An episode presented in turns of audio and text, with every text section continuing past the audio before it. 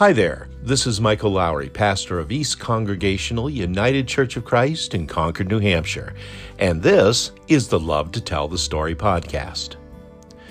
We are each and all called to be workers in God's vineyard, to care for God's kingdom in everything that we do. The question is Does what we do reflect our fruitfulness? That's the subject of today's message which is based on Jesus' rather intense parable of the wicked tenants, the one from Matthew chapter 21, verses 33 through 46. It's a message entitled Fruitfulness.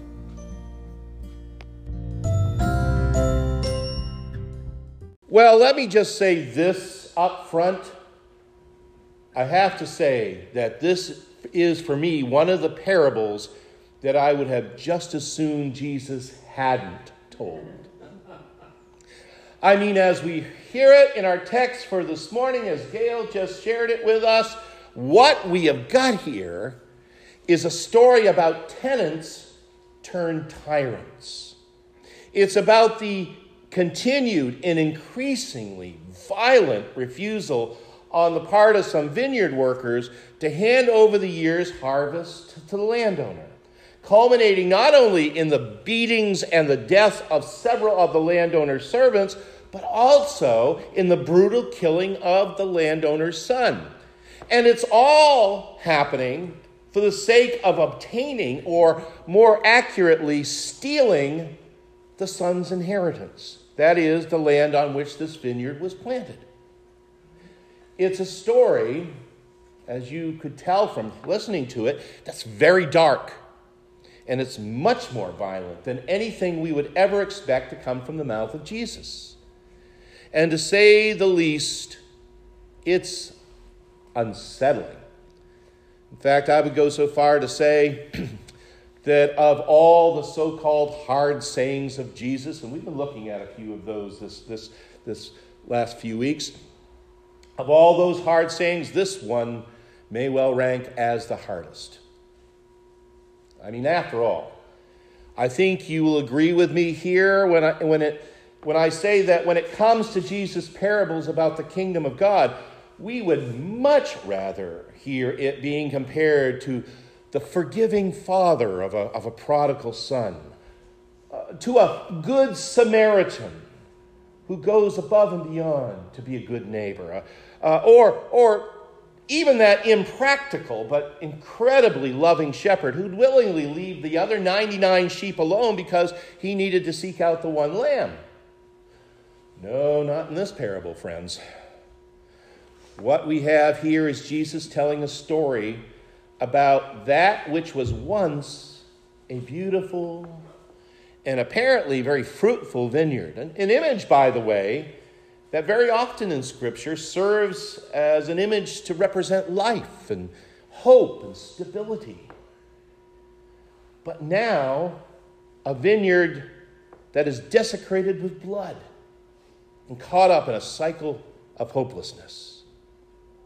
And the worst part of it all, especially for those of us who love our happy endings, when Jesus asks those who are hearing this story, his disciples, of course, along with members of the crowd, and no doubt a few eavesdropping Pharisees. When he asks them what they think will happen to those violent tenants when the owner of the vineyard comes, their answer is swift and it is decisive. Well, he will put those wretches to a miserable death and lease the vineyards to other tenants who will do what they're supposed to be doing. So, what do we got here? Uh, an example of some biblically based frontier justice, so to speak? Or does this provide a frightening case of our first and all too human instinct to respond to violence with yet more violence?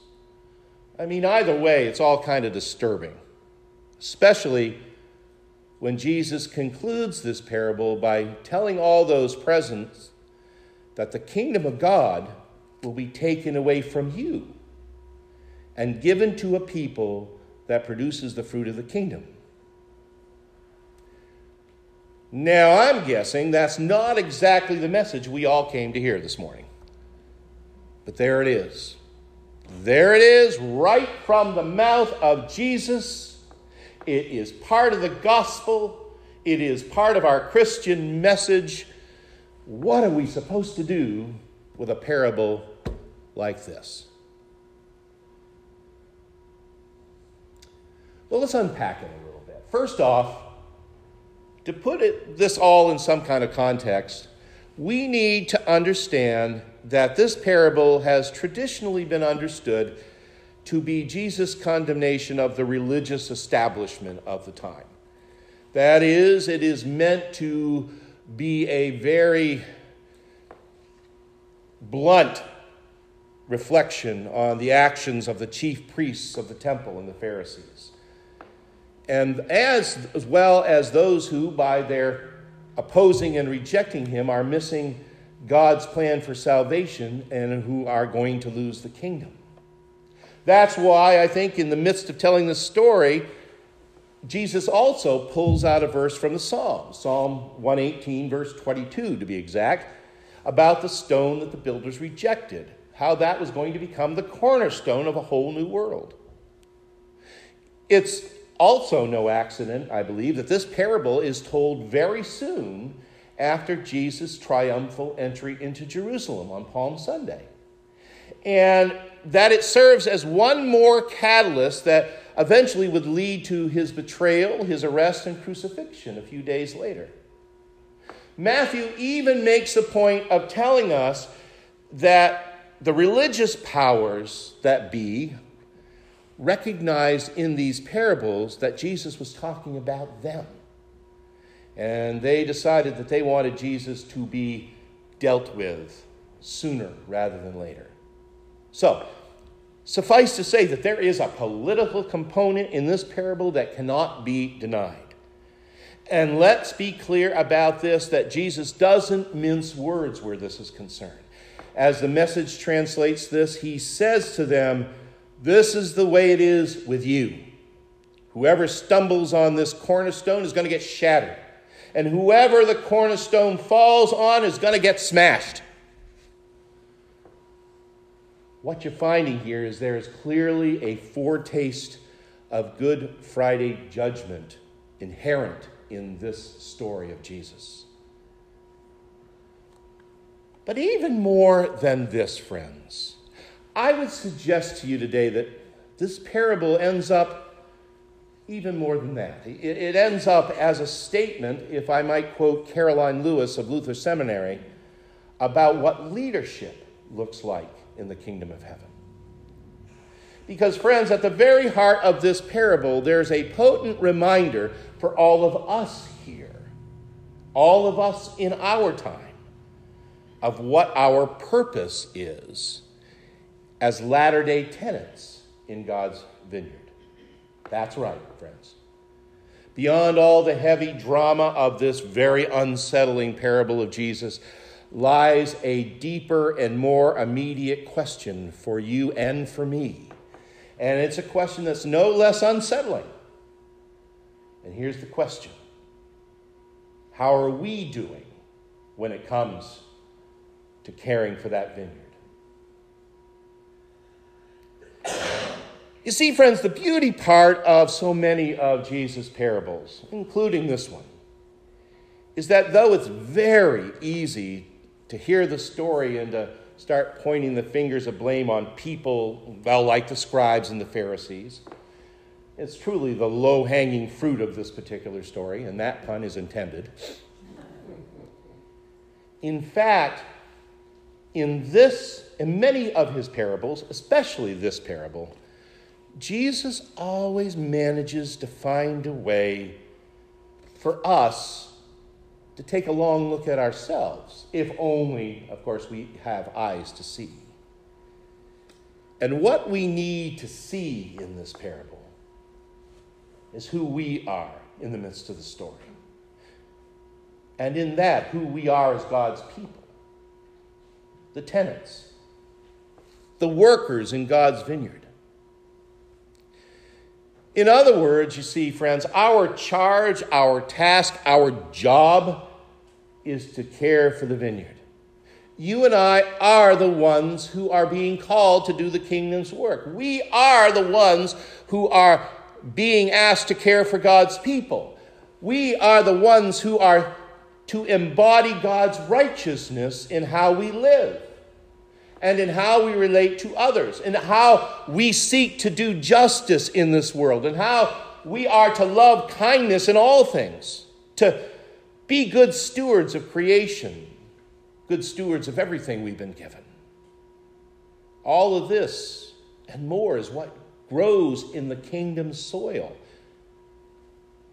And we are the ones who have been charged with doing the gardening in that soil. Now, the thing is, this isn't an unfamiliar task for us in the church. And, and I dare say it's not an unpleasant one. You see, I'm a big believer, friends, that everything that we do around here, from Sunday morning worship services to Saturday night bean suppers, ultimately it has to do with caring for God's vineyard. Everything we are about as the church ends up having to do with who it is we're working for. It's how our Christian fellowship is nurtured and how it deepens. It's, it's where our mission and outreach as a congregation begins. It is very often the starting place of how people come to faith, how they come to know Jesus Christ in their own lives. It's this is the way that things get done around here. But here's the rub of all of that. Courtesy of this still very unsettling parable. What happens when the owner of the vineyard returns for the produce at harvest time? At the end of the growing season, so to speak, and when the harvest is done, will it be said of us, that we were a people that produces the fruit of the kingdom? Did all this stuff that we do, does it matter when it comes to the kingdom? Ancient Palestinian politics aside, this is the question that Jesus asks of each and every one of us here. And it's a crucial one. And I don't need to remind you again of what the consequences are in this parable for those for whom fruitfulness is not what it should be. Now, I know I have shared with you before that during uh, several summers while I was in college, I worked as a cabin boy uh, at a very rustic resort on the coast of Maine, up near Deer Isle, Stonington, in that area. Basically, my job at that time was carrying luggage, it was catering to the needs of our guests who had desired to have an authentic Maine experience. But one on an American plan and gourmet meals, of course, but an authentic Maine experience. And I got to tell you, it was a great summer job. I met a lot of interesting people. I got to hang out near the ocean. And I learned over the course of four summers working there what it means to be working for tips. But all that said, I must confess to you that part didn't always come easily to me. I always did fairly well with tips, but in retrospect, it also always made me feel a little uncomfortable. So I kind of held back on doing that which might have garnered me a bit more remuneration, shall we say. In fact, one year my boss actually critiqued me on this and suggested to me that I did not put myself out there enough for the guests. And he said to me, and I really remember this because it stung at the time. Just imagine, he said, just imagine the tips you'd get if you just made a little more effort if you just made a little more effort. Now, let me be clear here. I am not suggesting in any way that you and I, individually or collectively as Christians or as the church, are not doing enough. In fact, as regards this particular church, from this pastor's perspective, it's just the opposite. And thank you, and thank God for that. But what I would suggest to you today is that we should always be mindful that what we do do always show forth the fruitfulness of our faith and of love. We always need to remember that this is God's vineyard, not your vineyard, not my vineyard, and that ultimately we're the tenants of that vineyard, called to care for God's kingdom in everything we do. And hopefully, we're going to be known as very good tenants, the kind who put forth the effort to do in love for all those who God loves. Friends, most especially in these days of dark and confused situations, you and I, who would call ourselves followers of Jesus, must put forth all the effort that we can to bear good fruit for Jesus' sake and for the sake of his kingdom. To quote Carolyn Lewis once again, we need to be, quote, the kind of tenants that tenaciously tend the call to being the salt of the earth and the light of the world, unquote. To be an example to the world of leadership that seeks to care for the meek, that works for righteousness, that advocates for peace, and to be the kind of people, she says, who exercise justice and work for a world where the Beatitudes are not aspirational, but actually possible and palpable. Because let me tell you something else the tragedy and violence and the darkness that so often seems to prevail in this world is in the end no match for love and life and forgiveness and peace. Those are the words of David Lose. You see, that's the fruit that matters, beloved. And it is the fruit that you and you and you and me are nurturing by our very lives. Even right here on Mountain Road, always steeped in the soil of the kingdom. We can never be deterred from our work of faithful action, of unending compassion, of inclusive care, and the resolve to do what God would have us do, no matter what. You know, there's an alternative verse of one of my favorite songs, David Mallett's The Garden Song. But this verse wasn't written by Mallett himself. It was actually written, as I recall, by a Sunday school teacher in Bar Harbor, Maine. It was used for one of our conference gatherings years ago, and I loved it so much I jotted down the lyrics immediately, and I've carried it around with me ever since. And it really says it all for me. Brothers, sisters, all around, this is where our garden's found.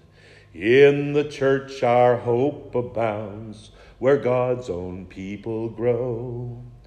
So water them with love and prayer, trust the promise that we share.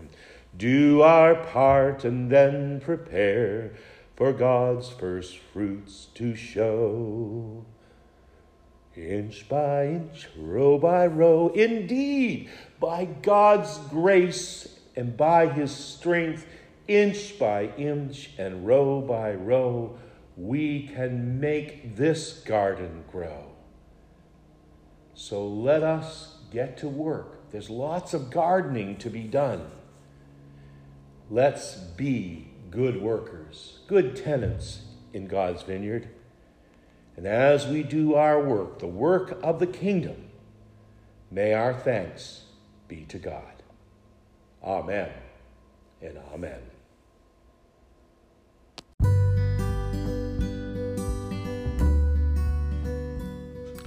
And that's the message entitled Fruitfulness. It was recorded during our October the 8th service of worship at East Church, where, by the way, you are always invited to join us in person for worship. It happens every Sunday morning at 10 o'clock at the church on 51 Mountain Road, just off exit 16 of I 93 in Concord, New Hampshire. I would love the opportunity to welcome you there, and I know you'll be glad you came. And until then, that's it for this episode of the Love to Tell the Story podcast. As always, I thank you for listening today. And until next time, may God bless you with a great day every day. We'll talk to you soon.